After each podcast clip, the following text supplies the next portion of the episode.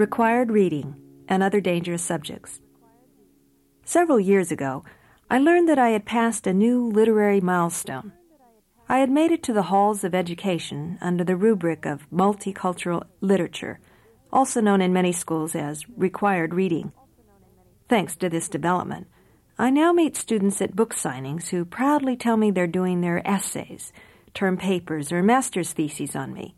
By that, they mean that they are analyzing not just my books, but me, my grade school achievements, youthful indiscretions, marital status, as well as the movies I watched as a child, the slings and arrows I suffered as a minority, and so forth, all of which, with the hindsight of classroom literary investigation, proved to contain many Chinese omens that made it inevitable that I would have become a writer. I find these academic revelations quite strange, as if I were in a story reading my obituary. Come to think of it, when I was a student, the only writers I analyzed had long since passed on to that great library in the sky. They were dead and gone, and therefore could not protest what I had said about them or their works. So if I wrote what Henry James really meant, well, there was no Henry James to say, "You bloody fool, if that's what I meant, that's what I would have said." I, however, had the distinct pleasure of hearing, while still alive, what I really meant when I wrote The Joy Luck Club. For example, one student discovered that my book is structured according to the four movements of a sonata. The proof lay in the fact that my parents had wanted me to become a concert pianist, as mentioned in my author's bio on the book jacket. I learned through another student, who called in-depth biographical information from an authoritative source, People magazine, that my negative portrayals of husbands and fathers are based on my numerous bad experiences with men. I showed that essay to my husband, Lou, who has been my devoted companion for over twenty-five years. As the recipient of such scholarly attention, I know I'm supposed to feel honored. Yet in truth, I am more often embarrassed. It's as though I had eavesdropped on a party conversation and discovered that I was the subject of juicy gossip by a group of psychoanalysts, or perhaps proctologists, depending on how in-depth and obsessive the analysis has become. On one occasion, I read a master's thesis on feminist writings, which included examples from the Joy Luck Club. The student noted I had often used the number four, something on the order of thirty-two or thirty-six times, in any case a number divisible by four. Accordingly, she pointed out that there were four mothers, four daughters, four sections of the book, four stories per section. Furthermore, there were four sides to a mahjong table, four directions of the wind, four players. More importantly, she postulated, my use of the number four was a symbol for the four stages of psychological development, which corresponded in uncanny ways to the four stages of some type of Buddhist philosophy I had never heard of before. Extending this analysis even further, the student recalled that the story contained a character called Fourth Wife, symbolizing death, and a four-year-old girl with a feisty spirit, symbolizing regeneration. And there was a four-year-old boy who drowns, and perhaps because his parents were Baptists, he symbolized rebirth through death. And there was also a little girl who receives a scar on her neck at the age of four, who then loses her mother and her sense of self. She symbolized crisis. In short, her literary sleuthing went on to reveal a mystical and rather Byzantine puzzle, which, once explained, proved to be completely brilliant and precisely logical. She wrote me a letter and asked if her analysis had been correct. How I longed to say absolutely. The truth is, I do indeed include images in my work, but I don't think of them as symbols, not in the Jungian sense. To me, symbols are stand-ins for abstract ideas. They belong to the high school of hidden meanings. Vases symbolize female orifices, broken vases symbolize a loss of virginity and innocence. Heavy stuff. I prefer using images. My writing tends toward the elementary school of word pictures. The accidental shattering of a vase in an empty room changes the emotions of a scene from serenity to unease, perhaps even dread. The point is, if there are symbols in my work, they exist largely by accident or in someone else's interpretive design. That is, they are more Freudian than Jungian.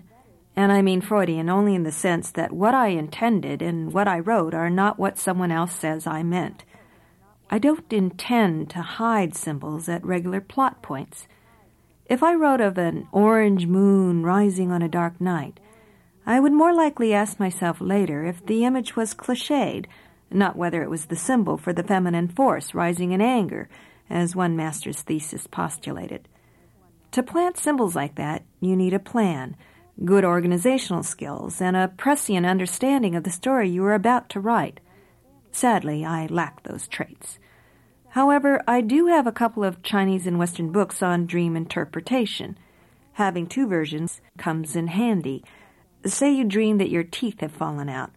If one book gives you a bad interpretation, the other is often more optimistic. All this is by way of saying that I don't claim my use of the number four to be a brilliant symbolic device. In fact, now that it's been pointed out to me in rather astonishing ways, I consider my overuse of the number four to be a flaw. I'm not suggesting to you that I write my stories without any consideration of the words and images I include. I choose my words carefully, in fact, with much love and anguish. They are, each and every one, significant to me, by virtue of their meaning, their tone, their place in the sentence, their sound and rhythm in dialogue or narrative, their specific associations with something deeply personal and oftentimes secretly ironic in my life. I know that in one instance I used the word four because its open vowel sounded softer and thus better to me than three or five. On the other hand, the fact that I wrote that the mahjong table has four sides was a no-brainer. I have never seen a mahjong table with more or fewer than four sides. As to the ages of the children in the book, I can say only that I was fond of the world at that age. Magic happened. Anything was possible. I didn't yet know what was not. And so at that age, when an auntie told me that my mother had eyes on the back of her head, I actually saw them peering out from underneath her permed hairdo. By the same childhood logic, insects talked to me, naked people danced underground, a marble of wax fell from my brain into the tunnel of my ear and onto the lap of my skirt. My imagination and reality were nearly the same thing. I believed what I heard. I then saw what I believed, which is not unlike what I, as a writer, would want readers to do when they read my stories. I have to make them believe the stories are true. And in fact, some parts of them are. The character called Fourth Wife, for example. She is not called Fourth Wife for symbolic reasons. I wanted to pay homage to my real grandmother, who was indeed a fourth wife, who did kill herself as the result of her position in life, and who was the woman upon whom two of the stories were based. Reviewers and students have enlightened me as to not only how I write, but why I write. Accordingly, I am driven to capture the immigrant experience, to demystify Chinese culture, to point out the differences between Chinese and American culture, even to pave the way for other Asian American writers. I am not that noble. The truth is, I write for myself. I write because I enjoy stories and make-believe, the power of words and the lovely peculiarities of language. I write because there's a lot I don't understand about life and death, myself and the world, and the great in-between. I write because I am not the sort who can answer questions that ask true or false, yes or no, A, B, C, D, all of the above, or none of the above. To me, the answers are irrelevant because the questions are wrong. I write to find the questions that I should ask. And for me, the stories are the possible answers, one story for each particular set of characters and circumstances. I write for the same reasons I can't resist rubbing a numb spot on my kneecap, where I tore my nerves. I like to poke at the numb spot of my memories, the secrets, lies, betrayals, contradictions, and losses. Underneath these old scars lies a painful kind of truth, fought for and prized because it belongs only to me. Rummaging through my memories, however, isn't like hitting rewind and replaying a video. I can change the past, make it better or worse. I can become the person who once wronged me. I can make that person sorry. In effect, I write stories about life as I have misunderstood it. To be sure, it's a Chinese-American life, but that's the only one I've had so far.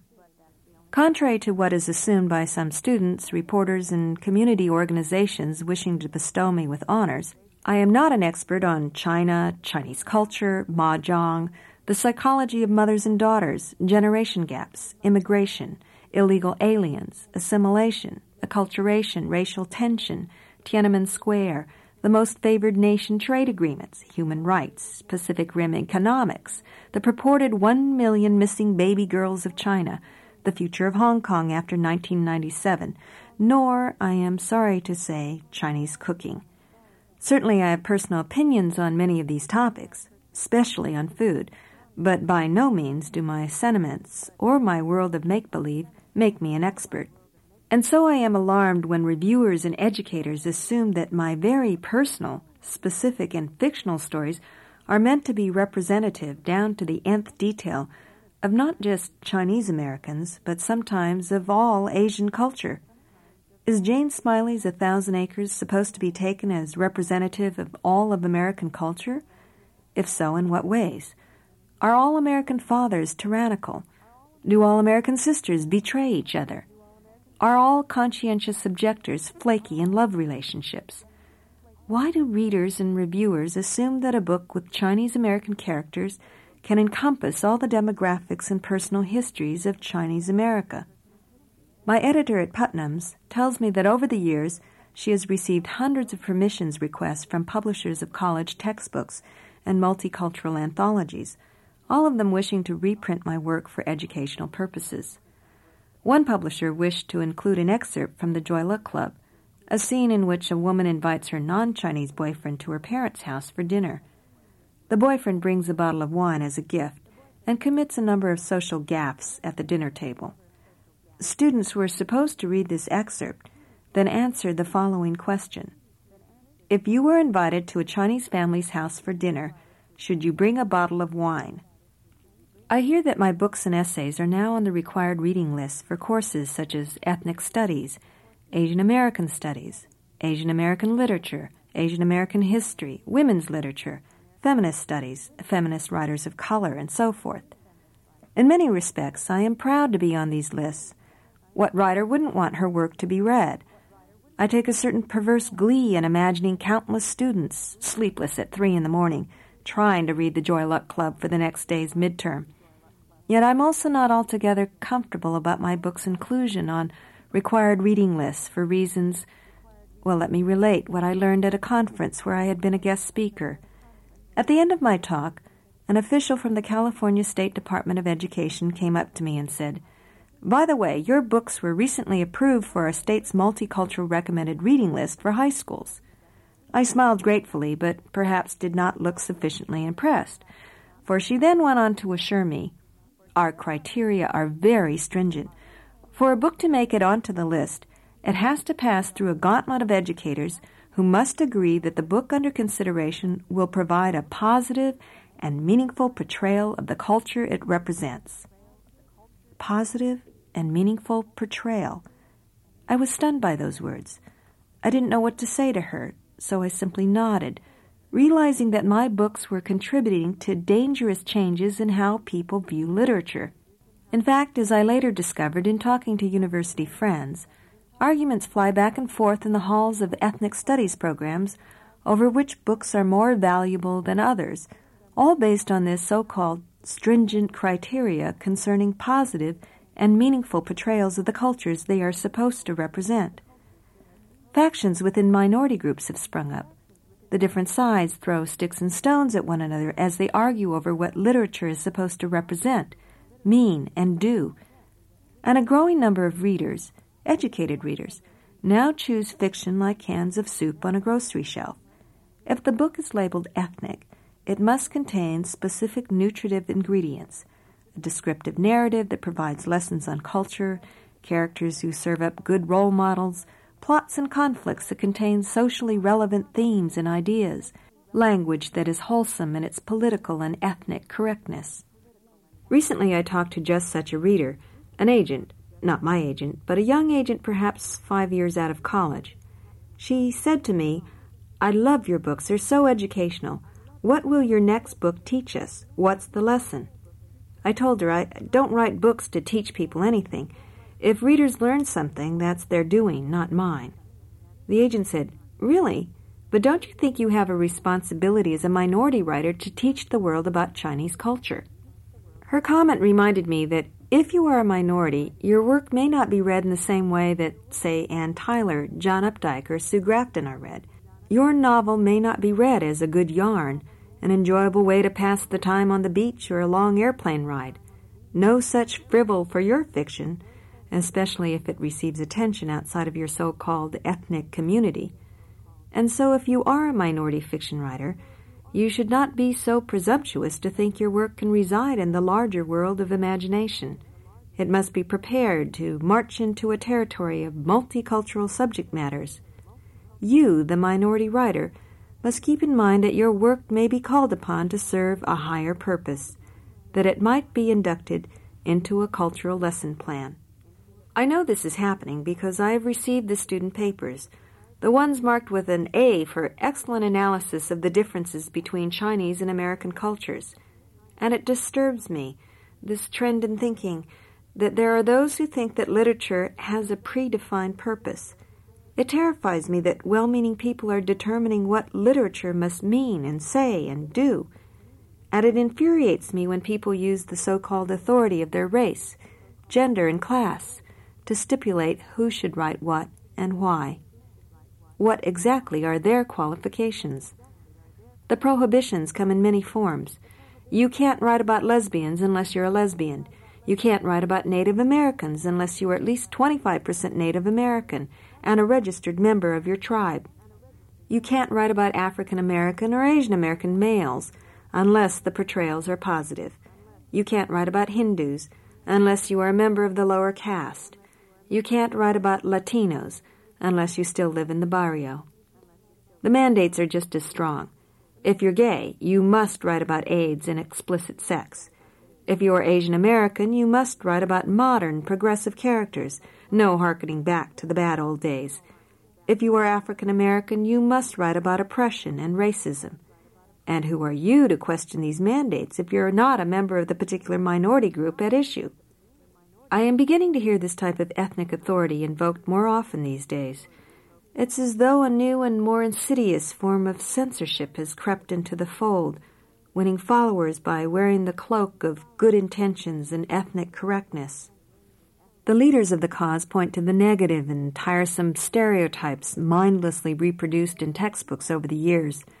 Why are Chinese people in American history books portrayed only as faceless workers on the railroad?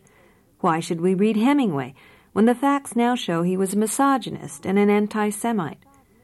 The question is not whether stereotypes, misogyny, and anti-Semitism are to be condoned. It has to do with whether human ills can be loaded up on a cart called literature and hauled away like trash.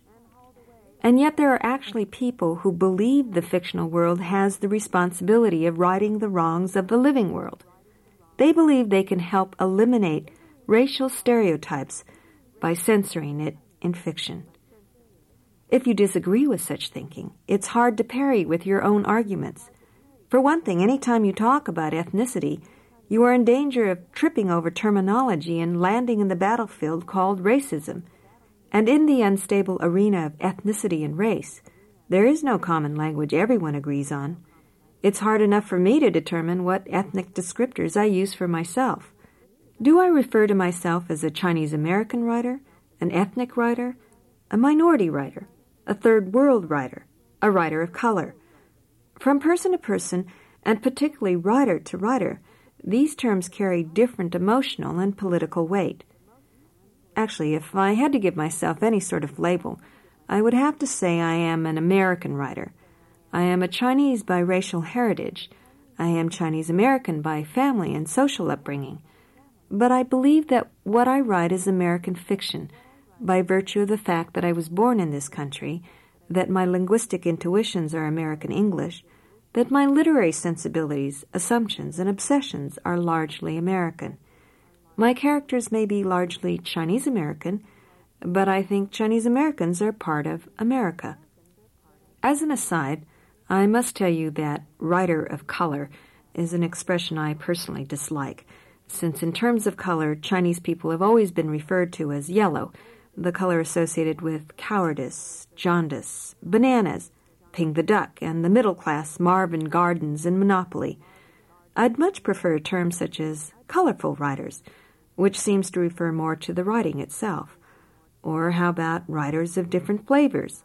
Cuisine is probably a much closer indicator of differences in literary taste than skin color. Writers of color is also an exclusionary term. You're not a member if your skin is too pale, and yet perhaps the same issues face you as a writer if you're Armenian American or gay or lesbian or a woman. Whatever we are called, as the result of common experiences, both bad and humorous, we often have an affinity with one another. We are segregated in the same ways, placed on the same bookshelves and reading lists. In fact, I wonder if literary segregation is one of the reasons why the cultural factions have arisen. We're pitted against one another. Consider book reviews. More often than not, if a book is by an Asian American writer, an Asian American is assigned by the newspaper or magazine editor to review it.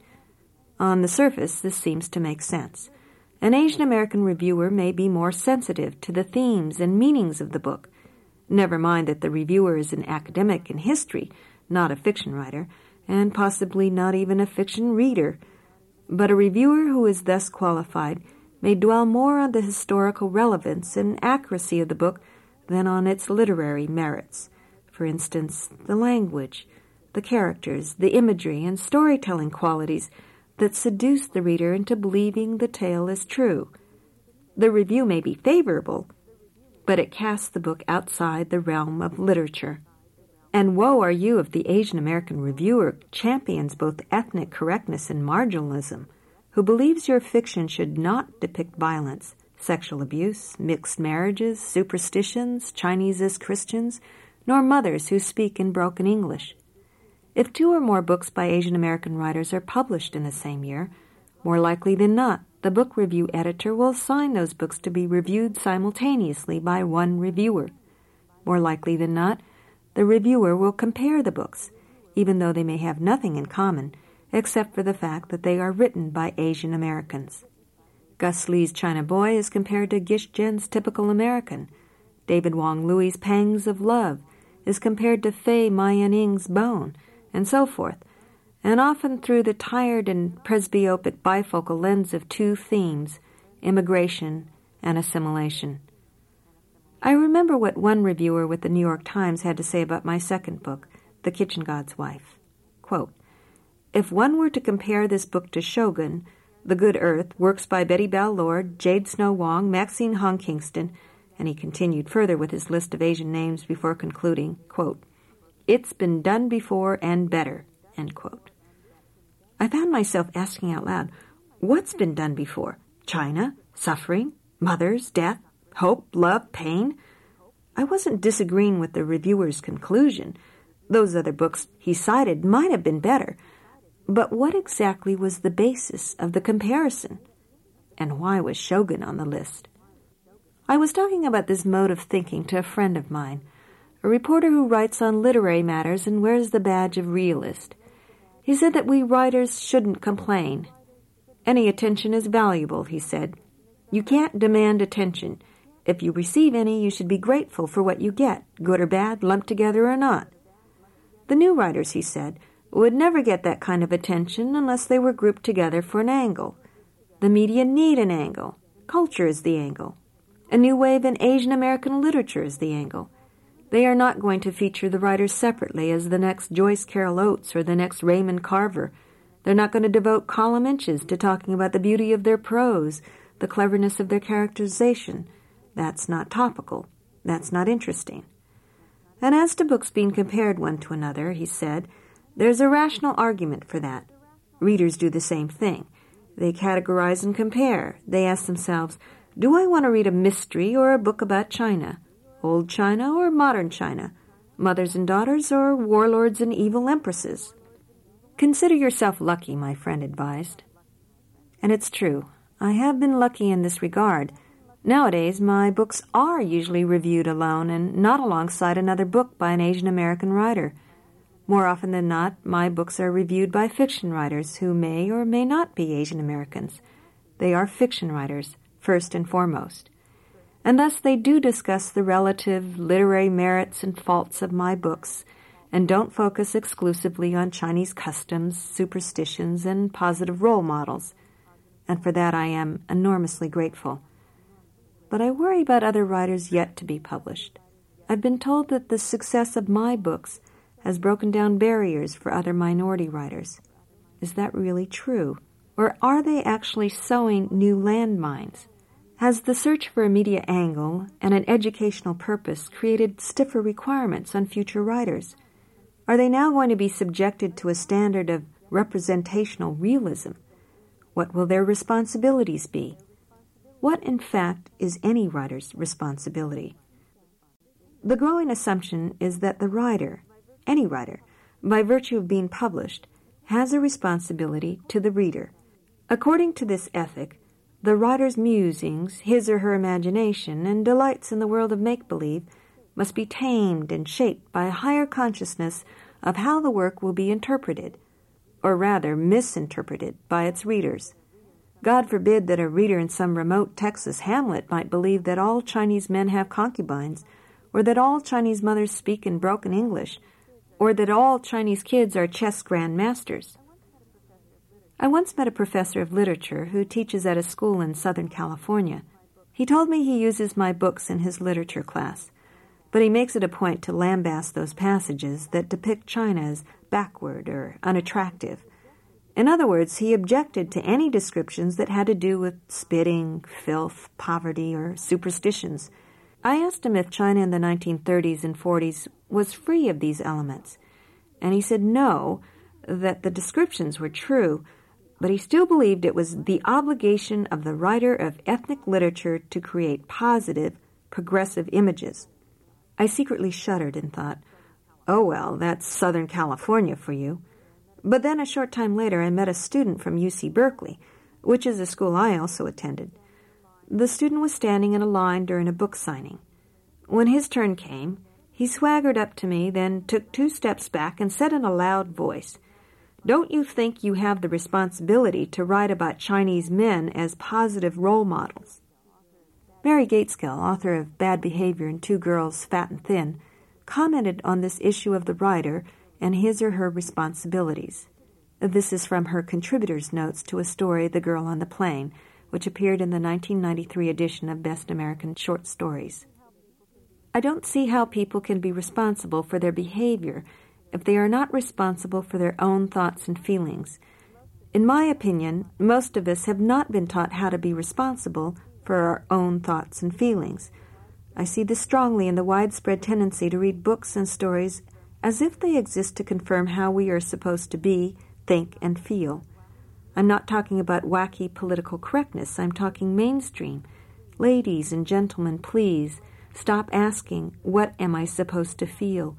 Why would an adult look to me or any other writer to tell him or her what to feel? You're not supposed to feel anything. You feel what you feel. Where you go with it is your responsibility. If a writer chooses to aggressively let you know what he or she feels, where you go with it is still your responsibility. End quote. I suppose that if writers were responsible for people's thoughts and for creating positive role models, we would then be in the business of writing propaganda, not art as fiction.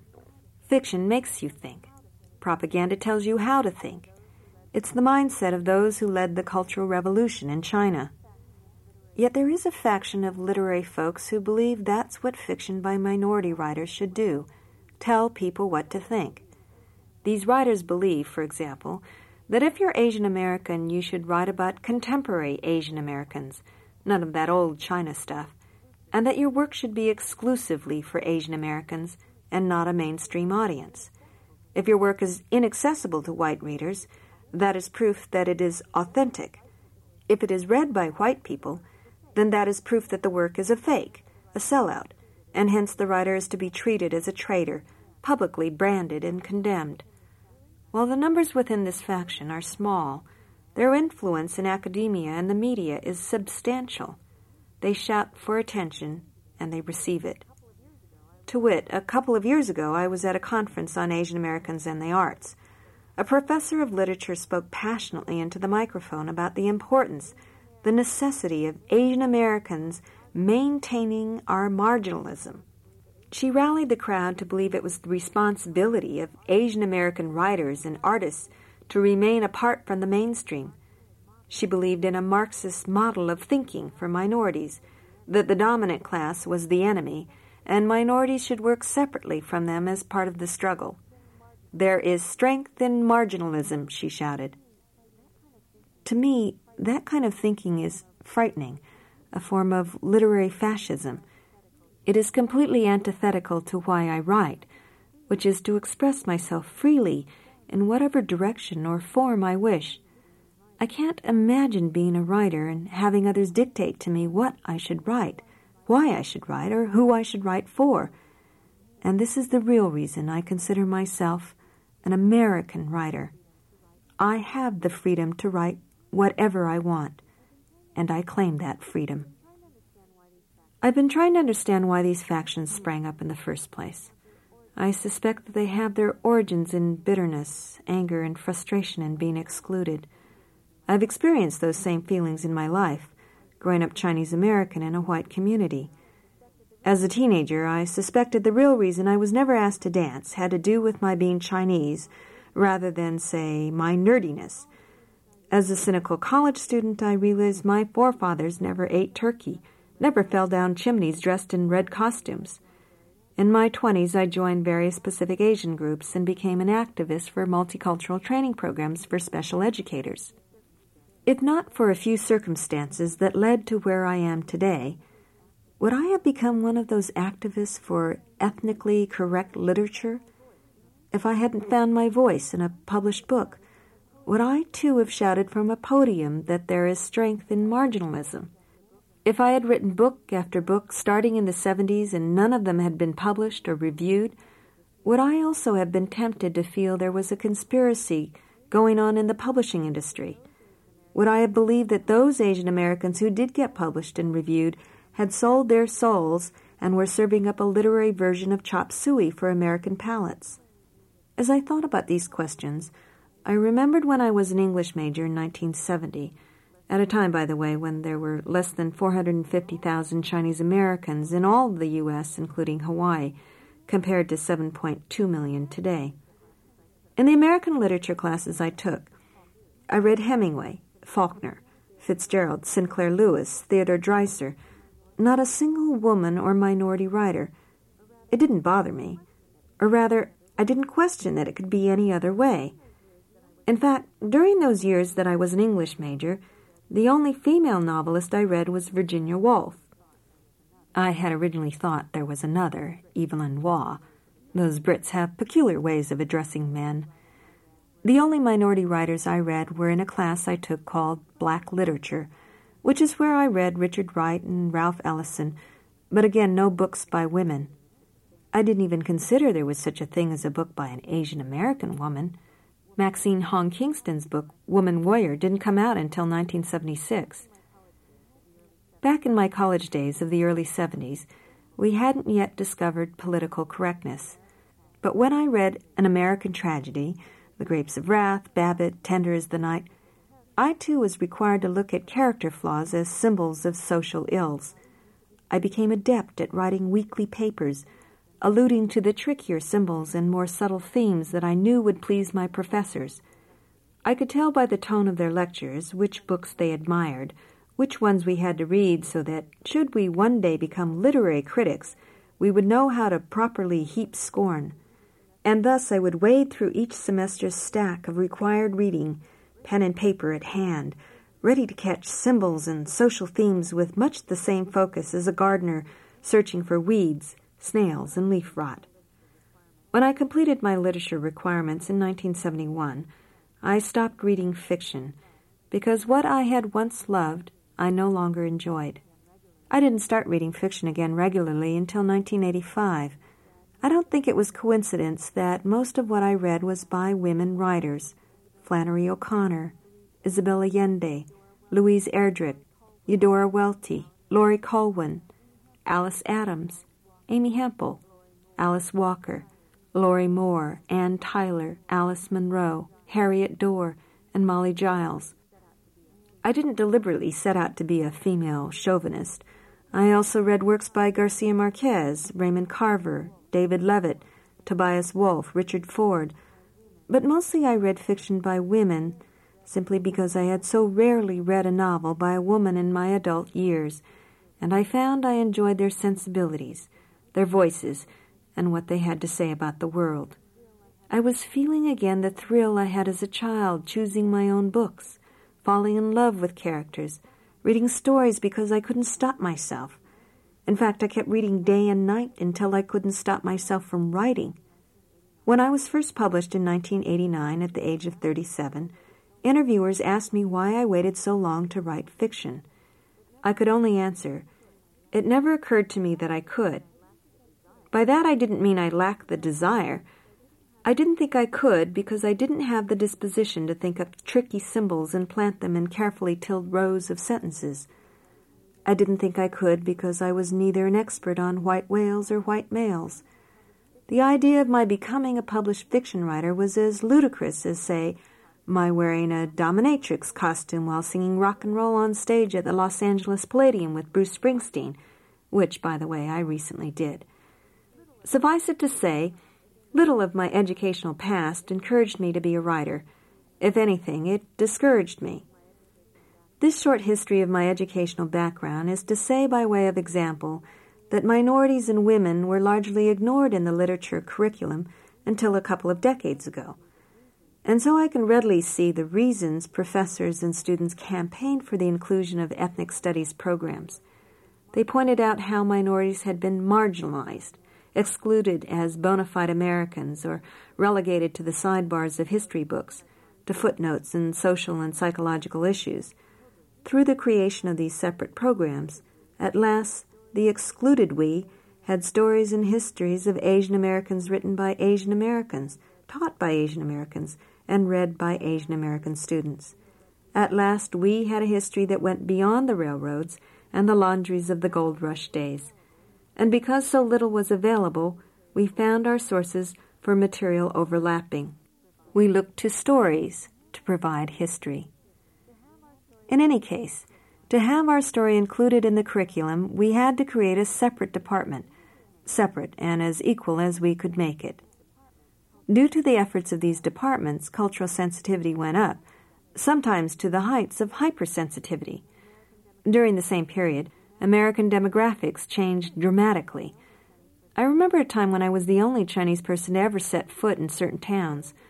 I would wager that today the average American knows on a first-name basis at least one Asian American through work, school, their child's daycare, their athletic club, their neighborhood store, their church, or what have you. In other words, times have changed. Unfortunately, in some circles, this notion of separatism has not. It is now a territory that must be vigilantly defended.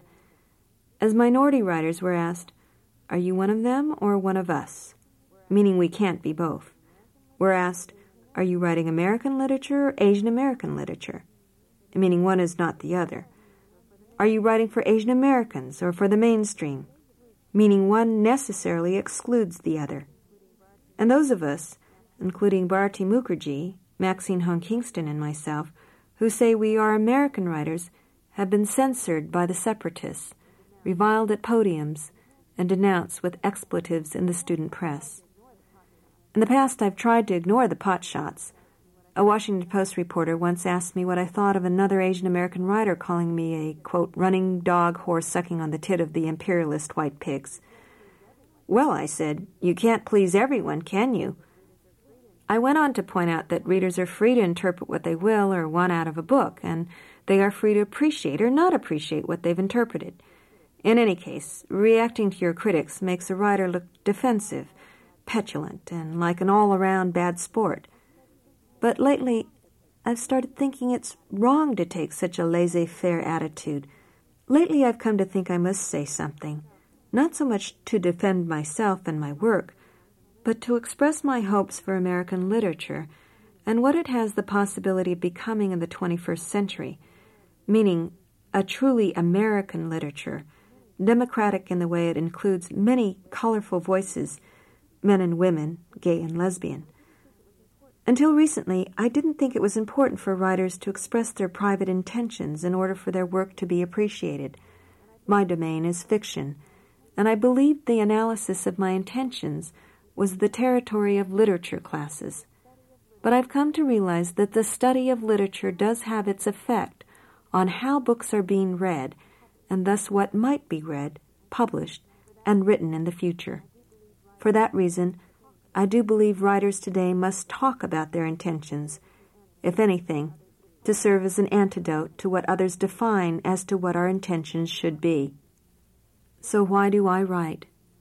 Because I once thought I couldn't. Because I now know I can.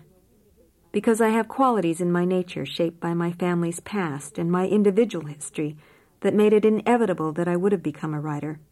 I write because my childhood was ordinary in general and extraordinary and specific. Those elements in my life combined to make me feel writing is the sort of freedom and danger, satisfaction and discomfort, truth and contradiction I can't find in anything else in life. I write stories because I have questions about life, not answers. I believe life is mysterious and not dissectable. I think human nature is best described in a long-winded story and not in a psychoanalytical diagnosis. I write because oftentimes I can't express myself any other way, and I think I'll explode if I don't find the words. I can't paraphrase or give succinct morals about love and hope, pain and loss.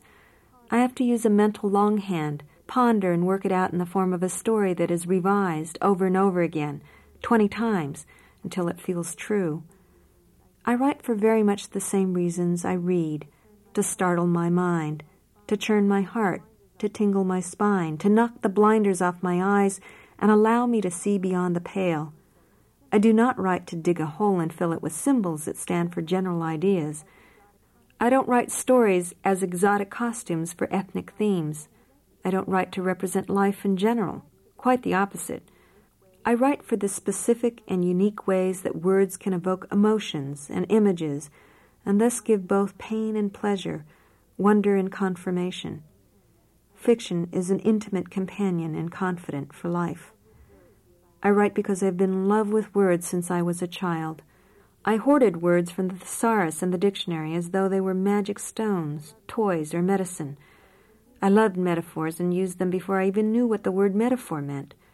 I thought of metaphors as secret passageways that took me to hidden rooms in my heart and my memory and the dreamy part of myself that lived in another world.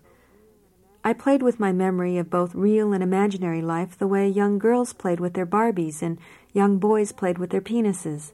I dressed it up, changed it a dozen times, manipulated it, tugged at it, wondered if it would enlarge and pulsate until others noticed it too.